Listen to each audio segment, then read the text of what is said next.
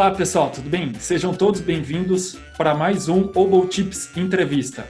Se você ainda não é inscrito no canal, se inscreva, compartilhe com seus amigos e ative o sininho para as notificações. Meu nome é Marcos Vicensuto e para me ajudar nessa empreitada eu tenho aqui comigo a minha grande amiga Andréia Silvério. Olá, meu nome é Andréa Silvério e hoje nós temos o imenso prazer de receber o Ederson Fernandes, que é violista da USESP, Orquestra Sinfônica do Estado de São Paulo. Ederson, tudo bem? Muito obrigada por você ter aceitado o nosso convite, por você estar aqui com a gente hoje.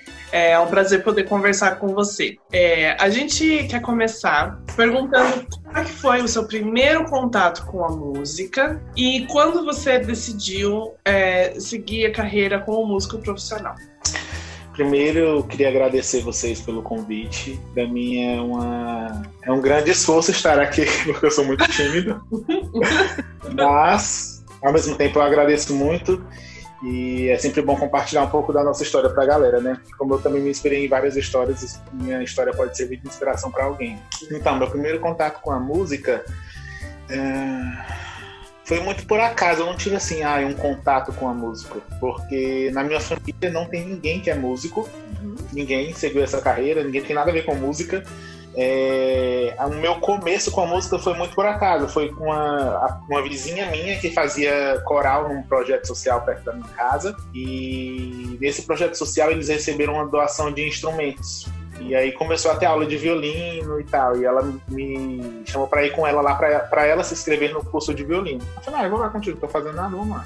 Só que aí chegando lá, falei, ah, acho que eu vou fazer alguma coisa, eu não faço nada. Então acho que eu vou fazer alguma coisa, bota meu nome aí no violino. E aí a moça falou, olha, o violino não tem mais vaga, mas tem a viola, que é quase a mesma coisa. Falei, meu, tanto tu faz, se ela falar, sei lá, tem, sei lá, um violão ou qualquer outra coisa, eu falo, ah, bota qualquer coisa. Só pra eu fazer alguma coisa, eu não faço nada. Aí, enfim, foi assim que eu comecei com a viola. O meu contato com a música foi assim. o primeiro contato da música foi assim, foi muito por acaso. Eu nem sabia que eu, se eu teria algum talento nem nada, foi muito por acaso mesmo. E eram, eram aulas individuais ou eram aulas em grupo? Como que funcionava o sistema de ensino, assim? Não, era tudo aula em grupo. Começou numa colônia de férias, era uma, começou acho que era em janeiro de, dois, janeiro de 2000. E eram várias oficinas, parecia mais um, parecia mais uma musicalização assim, sabe? Então era todo mundo misturado. Tinha até flauta doce junto, a gente batia ritmo, não sei o quê. Depois desse mês de, de, de férias, dessa tipo, tipo uma colônia de férias, aí começou as aulas individu é, individuais, mas não individuais, era em grupo, mas só com as violas mesmo. Então era tudo aula em grupo mesmo. E daí você tinha você tinha aula de, de teoria também, imagino, porque você tinha que ler nessa clave que só vocês leem, né? É, então, a nossa teoria era uma teoria altamente básica. A, a teoria que, eu, que, eu, que a gente tinha aula era o que? Era o mínimo para você começar a tocar, que era saber o que é uma, uma semínima, uma mínima, uma colcheia, quanto que vale, saber bater o ritmo e acabou. Essa era a, nossa, era, era a minha teoria. Até entrar na academia da USESP. A minha teoria era essa. Bem básica, do básico, do básico, do básico. Uhum. E, e, como que foi assim, né, nesse tempo que você entrou para estudar, que você falou, não, eu quero ser músico, como que foi esse processo, assim? Uhum.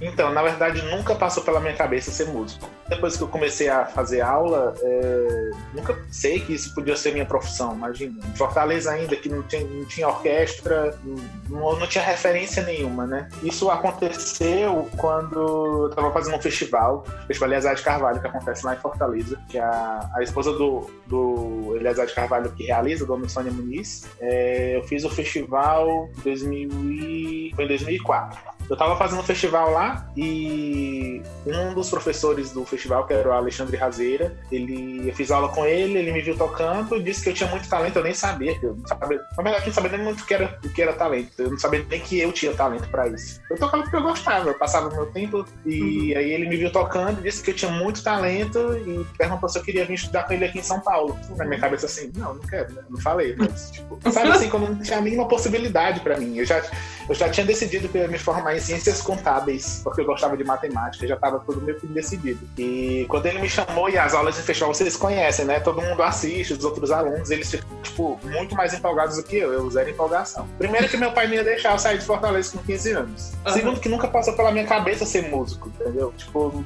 não saber nem o que, nem o que, que é ser músico realmente profissional, ter uma vida de músico profissional. Não, não sabia. Música erudita, então. Se fosse forró, até entendo, né? Fortaleza e tal. lá, forró na veia.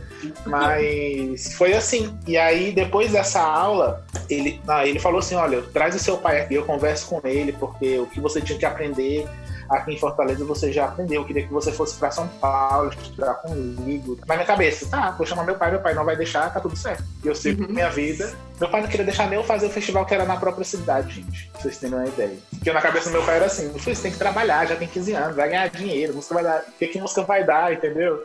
Em Fortaleza não ia dar em nada, vai, tem que trabalhar, não sei o quê. Então na minha cabeça eu tinha certeza absoluta de que meu pai não ia deixar. Daí, num dos concertos do festival, dos concertos dos professores, levei meu pai no teatro e meu pai foi lá conversar com ele. E na minha cabeça já estava tudo muito resolvido, meu pai não ia deixar. E ele começou a falar: olha, seu filho tem muito talento e tudo que ele tinha que aprender aqui ele já aprendeu. Eu queria fazer um convite para ele estudar em São Paulo comigo, eu não vou cobrar nada dele. Meu pai falou: tá.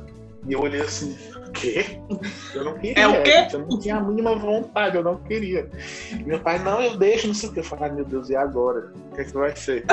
Aí isso foi em julho de 2004. E ele já queria que eu fosse imediatamente, que eu viesse para São Paulo. Só que eu tava no primeiro colegial, não tinha como eu simplesmente largar a escola assim. Uhum. E eu falei, não, espera pelo menos esses seis meses eu acabar, acabar esse ano, aí no ano seguinte eu vou. E durante esses seis meses, as pessoas começaram a me incentivar, eu comecei a pesquisar mais sobre isso. Eu falei, ah, não sei que coragem foi essa que deu em mim. Eu falei, ah, acho que eu vou tentar, vou, ver, vou lá ver o que, que vai dar. No, no, no, no máximo eu vou voltar pra minha casa e, e pronto, vida que segue. E aí foi assim. E aí eu, vi, eu fui para Tatuí. Ele foi dar aula, ele foi dar aula no conservatório por minha causa praticamente, porque eu não tinha dinheiro para me manter aqui. Eu tinha que morar em algum lugar. Então, pro que tinha um conservatório de Tatuí, que lá tinha alojamento, então eu poderia morar no alojamento e fazer aula com ele ao mesmo tempo. Uau! Ele me ajudou então... com tudo. Ele me ajudou com passagem aérea. Ele foi praticamente o meu pai, assim. Eu devo a minha vida a ele. Eu não gosto de falar, já falei muitas vezes para ele isso. Uau, é. Isso é um, é um mentor, realmente, né? Uma pessoa que uhum, enxerga o talento que você não estava enxergando.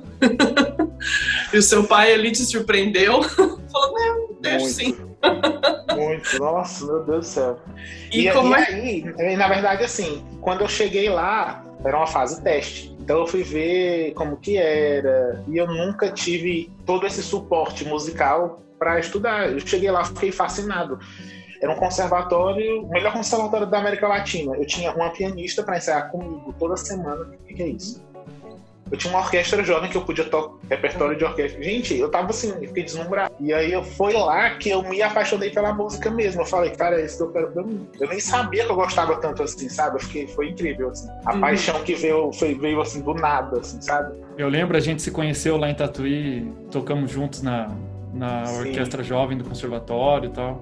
Uhum. E veio um pessoal também. Não veio só você de Fortaleza, né? Aqui, acho que aquele não. ano. Não, a princípio, assim, veio o convite. A princípio ia só eu, o convite do Razeiro e tal. E aí eu tinha um colega, não sei se vocês conhecem, o Jonatas Rodrigues. Acho que ele foi do Bacarelli um tempo. E. Ah, o Marcos conhece, né? Que ele conheceu lá em Tatuí.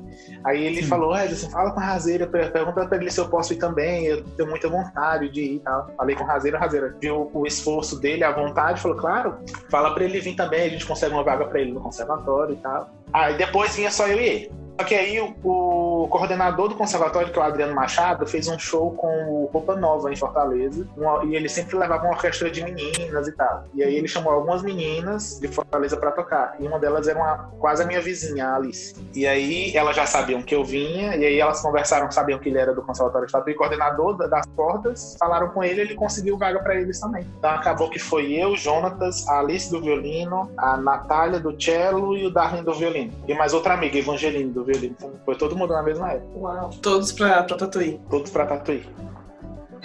que legal. Ah, era bom, porque você tinha uma, uma comunidadezinha ali, uma rede de apoio, né? Uma, Sim, totalmente, porque, gente, eu nunca tinha saído da casa dos meus pais, eu tinha 15 anos, eu não sabia, assim, eu não sei nem com que coragem que eu tive de vir, sério. Não sei, só Deus mesmo vai explicar. E a coragem dos meus pais me deixou eu sair de casa, né?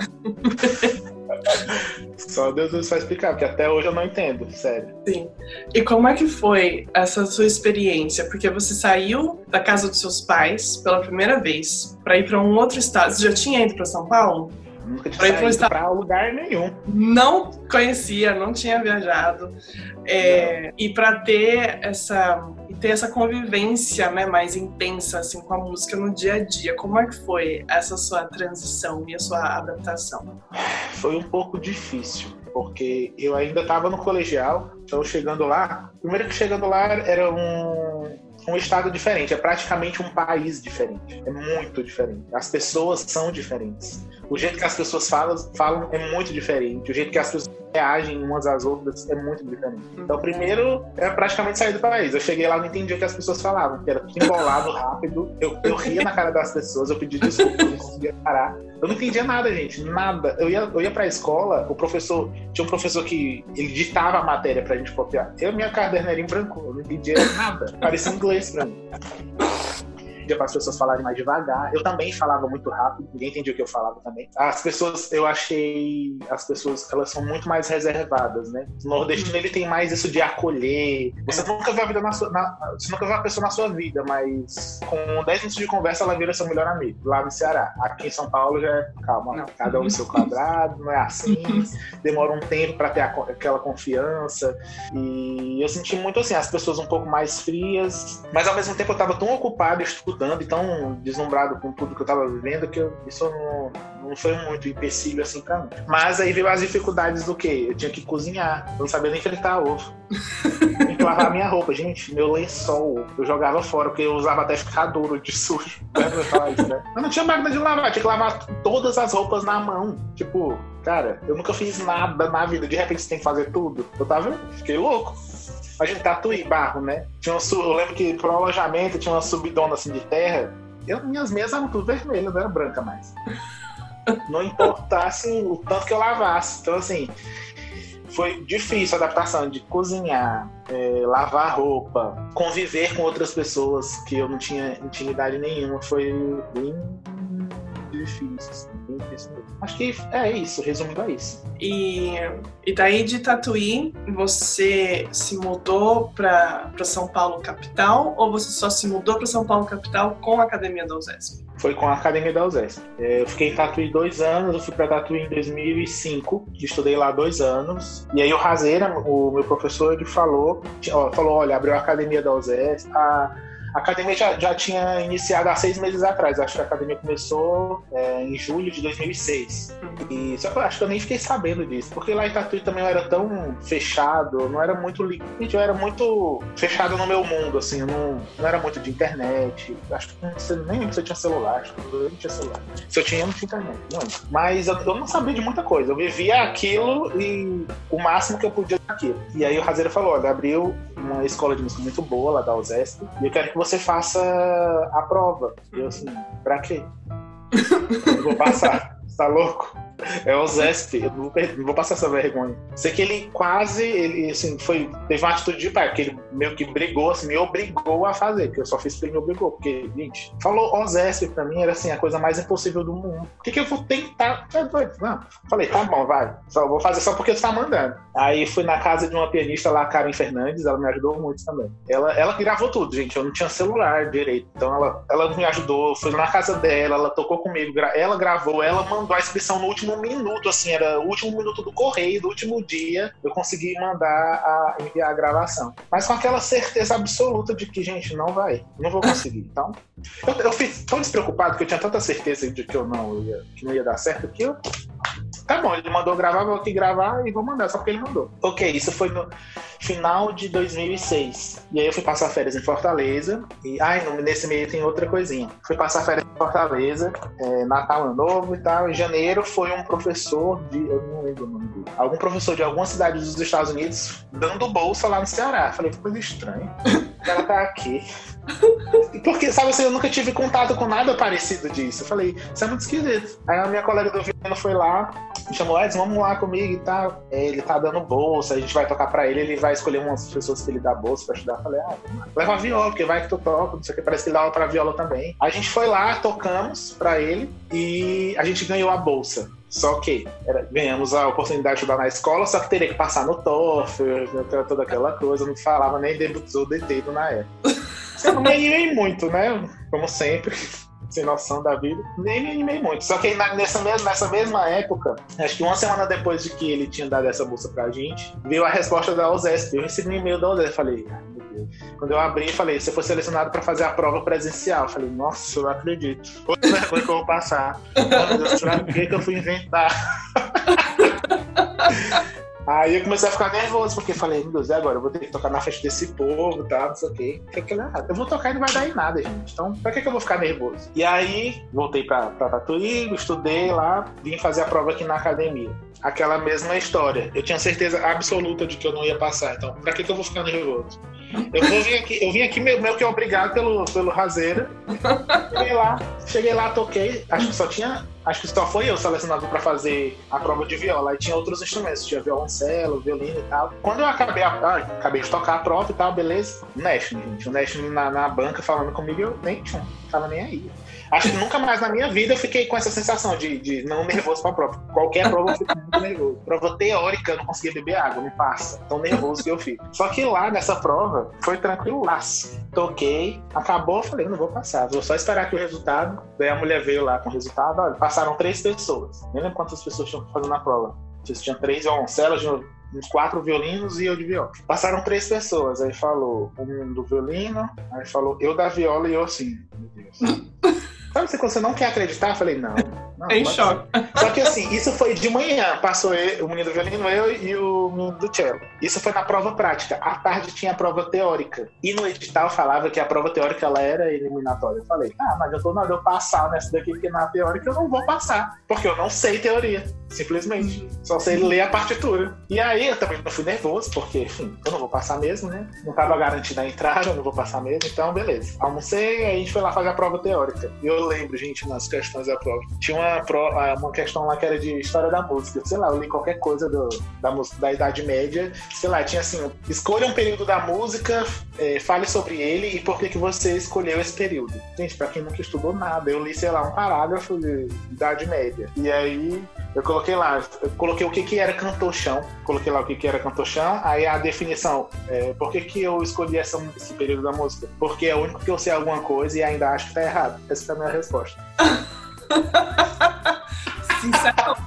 Sincerão, como sempre, né? Eu. E aí foi assim. E, ah, eu lembro outra questão que tinha de harmonia. É, harmonia? Percepção. Ele, o professor tocava lá o, a tríade, sei lá, o intervalo, você tinha que escrever o intervalo que ele tocou e classificar o intervalo. Eu nunca fiz isso na minha vida. Aí eu comecei a associar, meu Deus. Eu sempre tive um ouvido bom, então assim, ele tocava duas notas, eu, eu, eu identificava quais eram as notas, então eu colocava lá as duas notas. Pronto. Eu não sabia o que que era, nem o que era, o que que era classificar isso aqui. Sei lá o que que é isso. Então só simplesmente escrevia as notas que eu ouvia. E aí eu lembro que eu perguntei, professor, mas eu tenho que escrever uma em cima da outra ou uma do lado da outra? Aí ele é do lado do, jeito que eu tocar, né? Aí, ixi, e agora? Ah, se ele toca junto, deve ser um em cima da outra. Se ele toca tá, tá, deve ser uma do lado da outra. Olha, olha, sabe, assim, o nível. E aí foi assim. Aí, aí depois eu descobri que a prova teórica ela não era classificatória, ela não era eliminatória, ela era classificatória, era só para saber o nível. E aí, nossa, aí no final, do, depois da prova, é, a secretária já chamou a gente numa sala, me chamou numa sala, já perguntou, já falando que ia ter um alojamento pra gente. Eu falei, meu Deus, sério? Porque no edital falava que eles não se responsabilizavam por moradia nem nada, eles deram um flat pra gente, então a bolsa, que na época era mil reais e seria livre. Eu falei, meu Deus, eu tô rico. Pra quem ganhava 300 em tatuê de bolsa, eu ganhando mil reais, nossa, tô rico. Rico. Foi aí que eu comecei a engordar com a bolsa de mil reais. Mas foi assim, gente. Resumindo, foi assim que, que. Aí foi em 2007 que eu saí de Tatuí e vim pra, pra São Paulo por causa da academia. E como foi o, essa fase na academia? De estudo, de contato com os músicos da, da USESP? Cara, foi foi surreal para mim, porque eu era fã real deles. Em 2004 mesmo, eles foram para antes de eu ir para Tatuí, eles foram para Fortaleza, numa turnê, e eu comprei o ingresso, passava na televisão, eu lembro, de um comercial deles anunciando a turnê nacional e reportagens no Jornal Nacional, e eu assim fascinado. E eles foram tocar no teatro lá, eu comprei ingresso acho que seis meses antes do concerto, comprei no melhor lugar do teatro e fãzão real. Então assim, cheguei antes do teatro abrir e e aí eu lembro que no final do concerto eu fui lá, com, comprei um CD, fui lá pegar autógrafo deles e tal. Então, assim, era muito, muito fã. Então quando eu cheguei lá, parecia um sonho, assim, quando eu entrei, sabe? Quando começou as aulas, eles estavam em turnê. Quando eles voltaram de turnê, eu lembro que eu fui assistir o primeiro ensaio. É, eu não, não, Eu demorou muito tempo pra cair a ficha, porque eu não acreditava que eu tava ali no meio deles. Ah, as pessoas que sempre foram a minha inspiração, assim, e onde eu achava que eu nunca ia chegar, sabe? Que para mim era impossível e eu, eu tava ali. Então foi um aprendizado sem fim, tanto nas aulas é, práticas quanto nas aulas teóricas dos professores de teoria também, eles eram sensacionais. Eram praticamente nosso psicólogo, nossos psicólogos, a gente chegava na aula, eles encorajavam a gente, porque era tudo muito difícil, era, tava no começo da academia ainda, não tinha nenhum espaço físico a academia, a gente ficava estudando de sala em sala, pingando, e muita cobrança em cima da gente, a gente não estava acostumado com toda a cobrança e eles sempre acalma, acalmavam a gente, tá? E, e foi um aprendizado sem, sem fim. Foi incrível. Cheguei até a fazer turnê com eles também, enquanto eu estava na academia. Fiz uma turnê brasileira com eles. Eu voltei para Fortaleza quatro anos depois. Ah, e tem uma história, tem um detalhe que eu nem lembrava. Quando eu voltei lá, um colega meu que me lembrou. Em 2004, quando eles foram, eu falei, brincando assim pra um colega meu que tava do meu lado, eu falei, aposta quando, quando essa orquestra voltar aqui, eu vou voltar tocando com eles. Só que eu falei, brincando. E eu nem Uau. lembrava disso. Quando eu cheguei lá em 2008 com eles, ele veio me falar depois do concerto, falou, antes tu lembra que tu falou isso pra mim? Eu falei, caraca, velho, é verdade, eu falei isso. Quatro anos depois, eu voltei tocando com eles. Uau. Eu, Ederson, eu fiquei arrepiada. De verdade. É incrível, né? É incrível. Até uma impressão com essa história, porque, nossa. Nossa, eu fiquei arrepiada, de verdade. E, ok, daí Academia da USESP, outra vida, outro universo, outra cidade, né? São Paulo. Muito. Eu sempre peço desculpa pra gente de outro estado, falando desculpa, eu sei que é difícil. Eu sei que São Paulo é, é tenso, desculpa. E, e daí, quando você se formou na academia da USESP, eu acho, abriu a vaga de viola, porque daí você foi surpreendido pela vida por Deus de novo, né? Total. Comecei a academia, a vida, a, a, vida em São Paulo ela nem foi tão complicada porque eu não, eu praticamente não vivia, não vivi São Paulo. Eu vivi sala São Paulo. A minha casa era a sala São Paulo.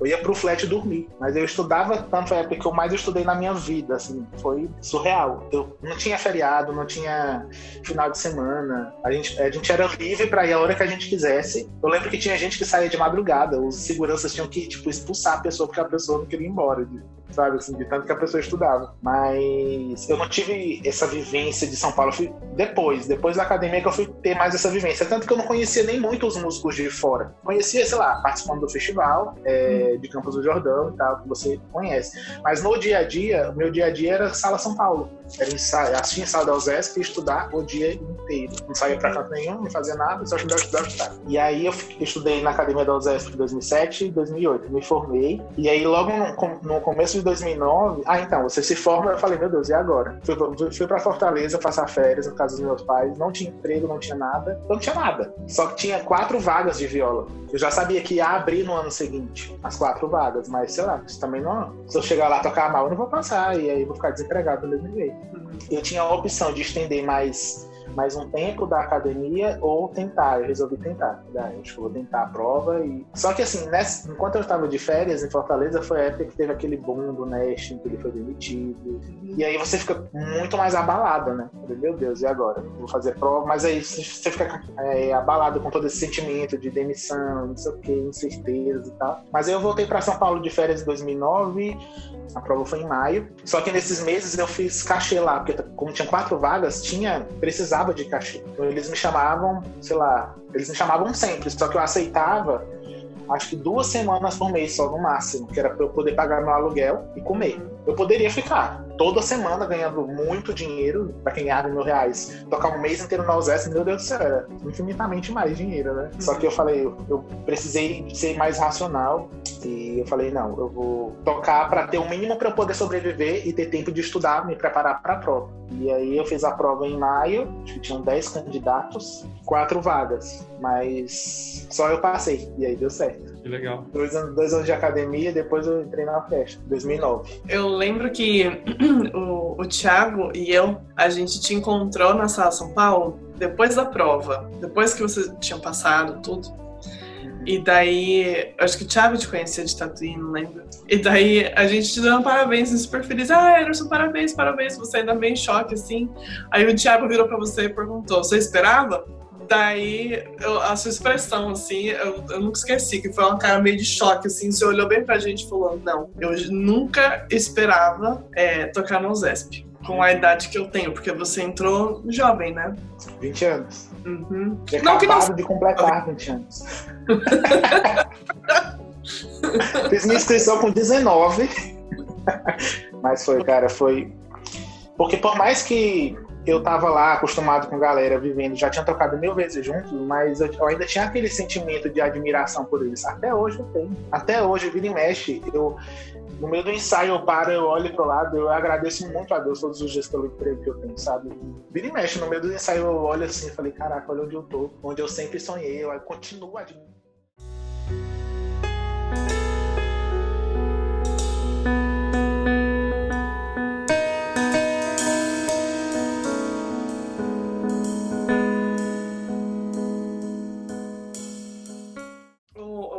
Ederson, como tem bastante estudante de música, claro que tem músico amador também que assiste a gente, mas uma conversa um pouquinho mais voltada agora para estudante de música, você poderia dizer para a gente como é que foi o teu processo, como é que você se preparou para a prova da, da USESP?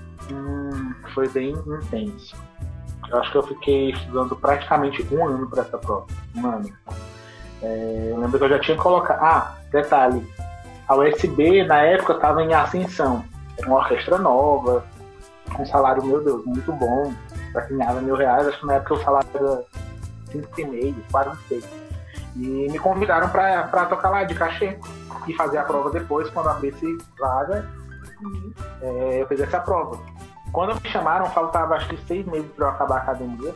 Fiquei tão empolgado, tão empolgado, falei, meu Deus, eu vou virar músico profissional agora. Me chamaram e tava com um convite desse, quem que vai falar não? Então eu cheguei na aula super animado, falando com meu professor, na época eu fazia aula com o Peter. E ele que estava me preparando para a prova da USES. E eu falei todo animado, e ele assim, sério, falou, não, você não vai. Eu falei, hã? É o que, querido? Como assim eu não vou? Ele falou, não, é, precisa ter um pouco mais de calma. A gente aqui gosta muito de você, a gente quer você no naipe. Então espera mais um pouco. Esses seis meses que faltam, se prepara para a prova e tal. A gente quer você aqui. Estuda para a prova e tal. Espera, eu sei que é um, sei que para você é uma oportunidade e tal, mas segura um pouco as pontas e tal. Eu nem falei pro meu pai, porque se eu falasse pro meu pai, meu pai falou, vá agora pro Rio de Janeiro. Não sei nem se hoje, acho que até hoje ele nem sabe dessa história.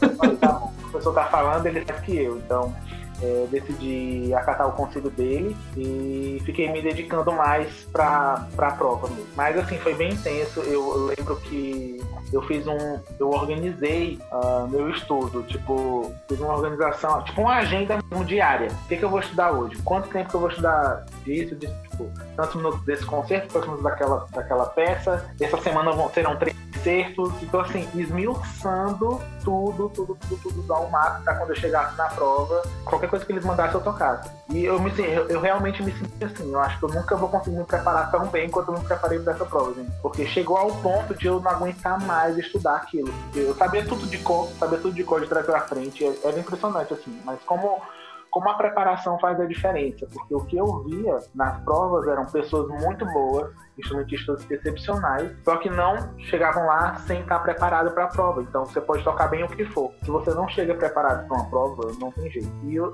infelizmente, infelizmente é, tem que ser levado em consideração a prova, né, para poder ser justo com todo mundo, não o músico que você é. Tem muita gente que vai lá não se prepara tão bem para a prova, porque geralmente a galera quando chega em prova se prepara quando abre uma vaga. Isso é a coisa mais errada que tem. Você já tem que estar pronto antes da prova abrir. Abriu a prova aí que você vai lapidar só o que você já já deixou pronto. Só que o que eu vi era não, a galera espera abrir o edital para começar a estudar. E uma prova de orquestra não é fácil. Tem que estudar, assim, muito mais do que qualquer outra, outra performance, qualquer recital. É diferente a preparação. Então, assim, é, como que eu posso falar de uma preparação boa de prova? É tipo organização e foco e, e persistência. Você tem que estudar um negócio a ponto de você tocar ele de trás para frente. Tipo isso. É o conselho que eu dou pra galera que tá estudando. Não desistir. É, porque é muito. A gente tem a mania, músico de orquestra principalmente, porque na orquestra, no nosso dia a dia, ele é muito dinâmico, é rápido. É, você tem que preparar um, um, uma sinfonia,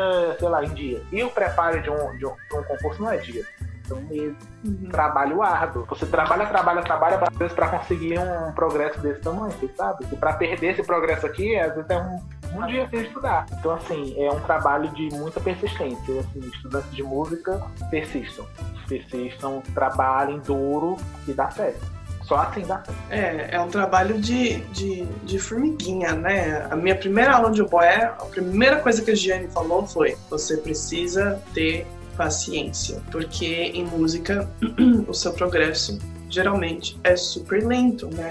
E prova de orquestra é isso, são 15, 45, 1 minuto, às vezes, de música que tem que estar tá perfeito, né? Que são os trechos. Uhum. E tem que estar tá perfeito. Que, fora que é, são esses detalhezinhos que vai fazer a diferença de um candidato para outro. Muitas vezes vão ter três candidatos assim, excepcionais, mas aquela aquele, aquela lapidaçãozinha a mais é que vai fazer você pegar a vaga do outro, que também era muito bom. Então, assim, é, a preparação de prova, gente, é, ela é uma preparação à parte. Não dá pra, não tem preparação igual, assim, ela tem que ser, tipo, esmiuçada mesmo. Uhum. É, é, é como treinar. O Marco sabe disso muito melhor que eu, mas como treinar para uma maratona, né? Você não vai preparar para correr 42 quilômetros um mês antes. não, não, vai dar. Não dá mesmo. É porque justamente, justamente tem a tal da resistência. Você é. até consegue tocar uma peça, uma peça boa. Só que você às vezes acaba morto de cansado. Só que você tem mais umas 10 peças para tocar, 10 trechos de orquestra para tocar. E aí? Eu lembro que quando eu me preparei, é, eu tocava para todo mundo. Nossa, eu ia na casa de alguém e falei, gente, você tem que tocar, escuta eu tocando tal coisa. Uma coragem que hoje eu não tenho. Não, brincadeira. Mas eu lembro que eu fazia todo mundo me escutar, isso me ajudou muito também a, a ver como que eu reagia na hora do nervoso. Porque falou em escutar pra alguém, ou ligou uma câmera para se gravar, pronto, já começa a tremer inteira, já começa, né? Esse treino é muito bom também pra quem tá se preparando pra prova, porque é quase a mesma sensação do momento. Você tem que saber como que você reage como que você vai fazer nessa hora e tal. É basicamente isso. Como você reage quando você tá nervoso, né? Cada um reage diferente. Tem gente que a, a boca seca, tem gente que fica suado, tem gente que começa a tremer. Você precisa saber o que, o que esperar, né? Não dá para você. Em trechos da música, o nervosismo vem mais, né? Aonde, qual trecho que eu preciso estar tá mais preparado ainda para não deixar o nervoso é, me capotar e tal. Então, aí depois que você entrou na USESP. É, conta um concerto que foi assim marcante para você e um outro concerto que te marcou por ser engraçado, que aconteceu alguma coisa estranha, sei lá, uma corda arrebentou no ah, meio do caminho. Alguém esqueceu a partitura. Falou de corda, eu lembrei. É, bom, o concerto que mais me marcou, acho que foi a primeira vez que eu toquei. É, foi no final de 2000 2007, o último programa do ano de 2007, foi a nona de Beethoven. Só que não foi nem a nona de Beethoven, porque o, os ensaios começaram na segunda-feira.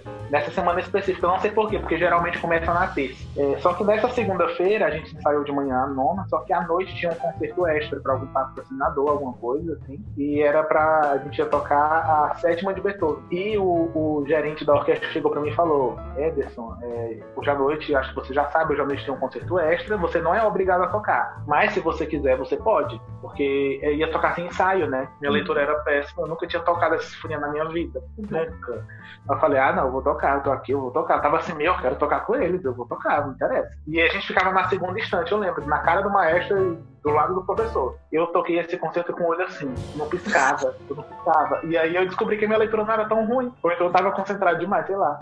Mas esse foi um concerto que me marcou muito. Na verdade, tem outro foi, me marcou muito por ter sido o primeiro, mas tem outro que foi com uma turnê, a gente tocando no Musikverein na Viena, né? Tortelier, 2003, 2010, 2010. Foi um ano depois que eu entrei, que foi outro concerto surreal para mim. é, eu não acreditava que eu tava lá, sabe, tocando na, no palco onde, onde tanta coisa de referência da música. Pessoas, sabe assim, cara, eu não acredito que eu tô aqui nesse palco, onde um monte de gente que eu admiro, gente que eu vejo um vídeo, que faz parte da história da música. Pode ter outro. claro, fica à vontade, fica à vontade.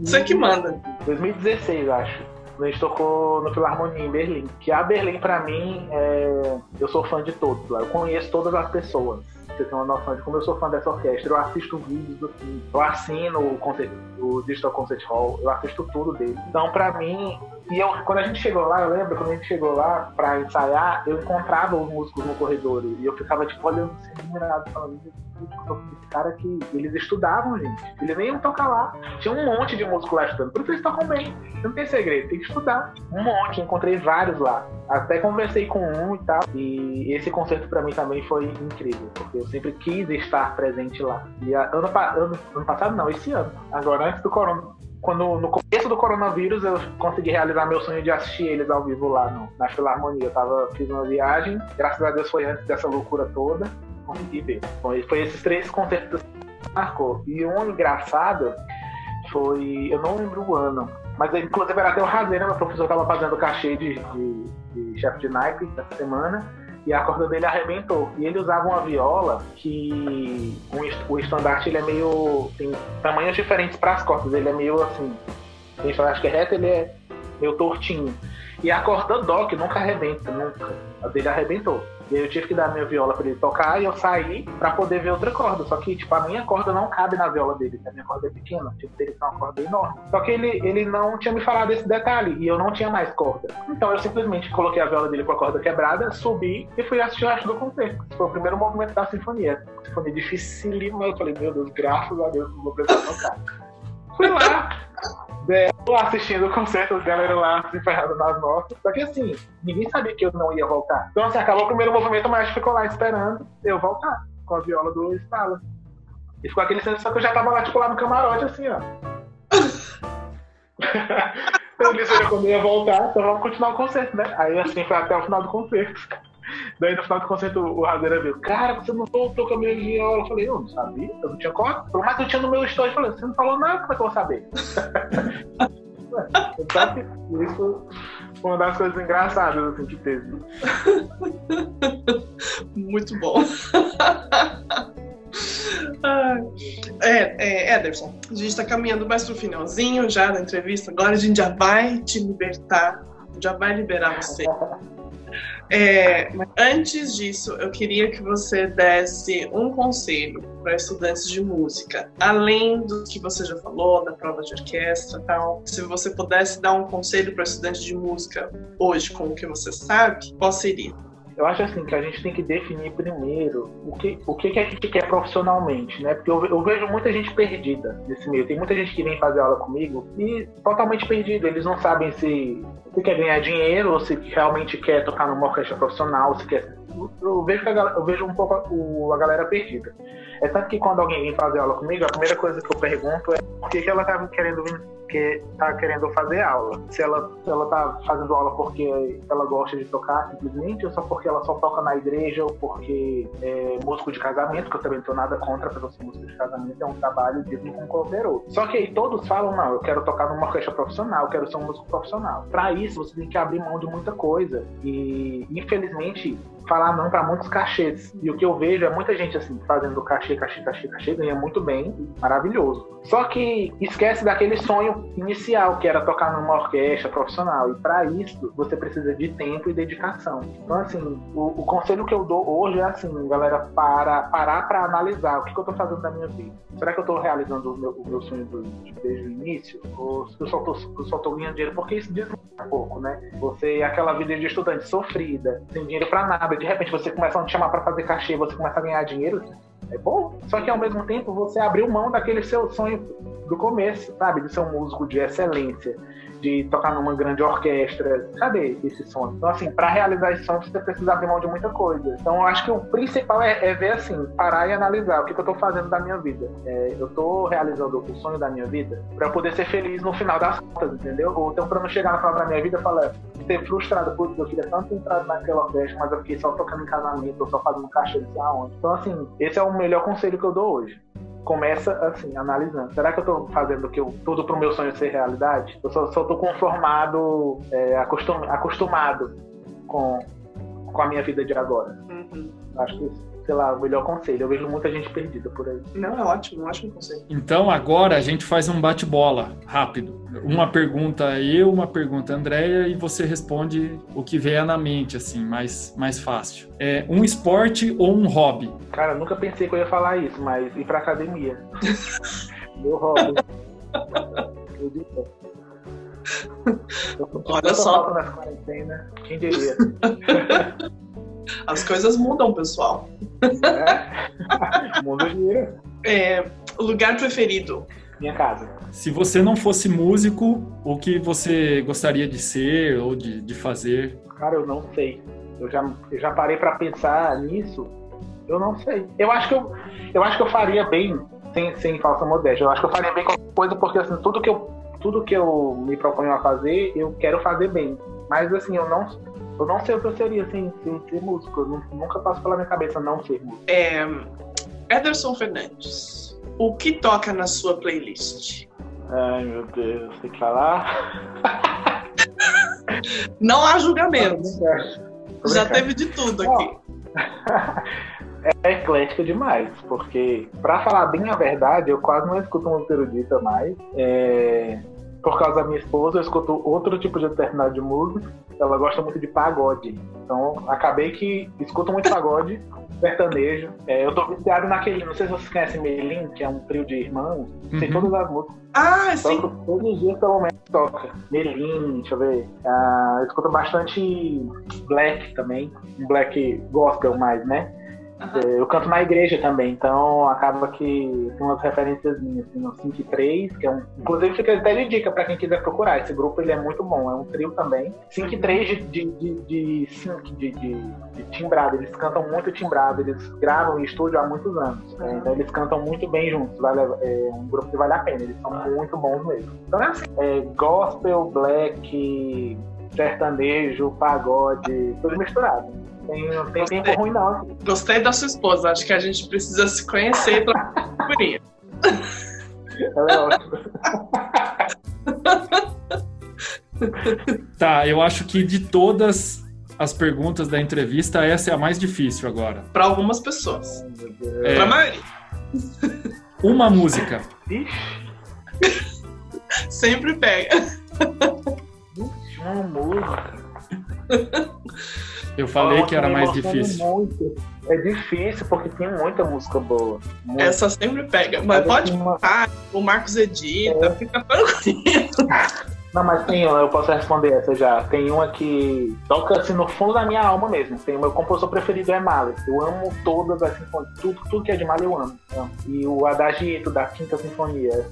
Toda, vez que toca, isso mexe assim reboliço dentro de mim, sabe? Eu não sei nem explicar o tanto de emoção que vem, dá vontade de explodir. Não sei nem descrever direito. Mas essa música, então, a da jeito da Quinta Sinfonia de Mahler. Ótimo. É, é, o, é o nosso.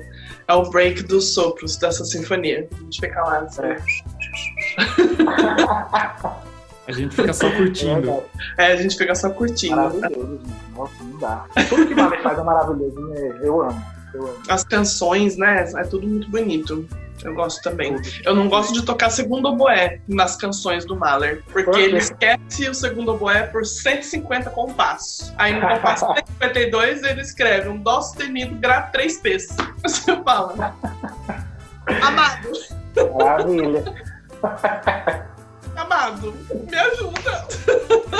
Compensação as cordas sofrem, viu? Meu Deus do céu, é tanta coisa pra corda que ele escreve. Mas é demais, cara. Eu, não, eu queria muito conhecer Mahler pessoalmente, porque eu fico assim, cara, como que, por que, que esse cara escreve tudo isso? Ele devia ser. Eu não consigo imaginar como que era tipo, a personalidade dele. Porque é isso é muita emoção junto. Muita coisa Eu acho, ali, engraçado, eu acho engraçado que tudo dele, assim, as obras dele parecem um grande quebra-cabeça, assim, pra mim, sabe? Porque é tipo assim, é como. É por isso que eu gosto de é, montar quebra-cabeça, eu tô montando um de 6 mil peças. É. Será que é por isso? E em todas as sinfonias dele, ele vai dando dica do que tá vindo, sabe? É muito engraçado, assim. Você ouve uma sinfonia e fala, ah, isso aqui é o tema daquela. Né? Parece, pra pra mim parece um grande quebra-cabeça, assim. Não, cara, é genial. Esses quadrinhos aqui meus são todos de quebra-cabeça. Ah, moleque. Eu também monto. Na verdade, eu tenho um montado, um moldurado. Tô montando esse de 6 mil, sei lá. Só Deus sabe quando é que eu vou acabar. E tenho mais 3 de mil pra montar. É, dá- tempo nós estamos tendo, né, querido? Então, Pois é. eu tô Se não for pensando. agora, não vai ter nunca mais. Ah, então. Ok, voltando, regressando. Bom, a gente queria agradecer você pelo seu tempo. Eu sei que foi um sacrifício para você dar entrevista que você não gosta. então, muito obrigada pela, é, por ter se disponibilizado, né? Falar com a gente de novo, já falou com a gente numa live. É, a gente agradece demais o seu tempo. Ô, Ederson, você quer deixar um- algum contato, o seu, as suas redes sociais, para as pessoas te seguirem, te fazerem perguntas, te adicionarem? Então, é, primeiro eu quero agradecer a vocês. É ser sempre um sacrifício pra mim dar entrevista. Com vocês foi, foi bem de boa. Assim. É legal estar entre amigos, assim, descontraído e tal. Eu sou muito tímido, mas fazer o quê, né, querido? Eu lide com isso. Eu que lute, né? Como diz. Enfim, muito obrigado por, poder compa- por eu poder compartilhar um pouco da, da minha vida, da minha história pra, pra galera aí. Tomara que sirva de inspiração pra alguém. Com certeza. As, as redes sociais, eu tenho o Facebook, que quase ninguém entra mais, mas ainda tenho. Ederson Fernandes. Instagram é Ederson Viola, não podem me procurar lá no Instagram. E é, acho que é só isso, de que tenho. Então é isso, pessoal. Espero que vocês tenham gostado dessa entrevista. Se você ainda não é inscrito, se inscreva, compartilhe com seus amigos e toque no sininho para as notificações. Até a próxima!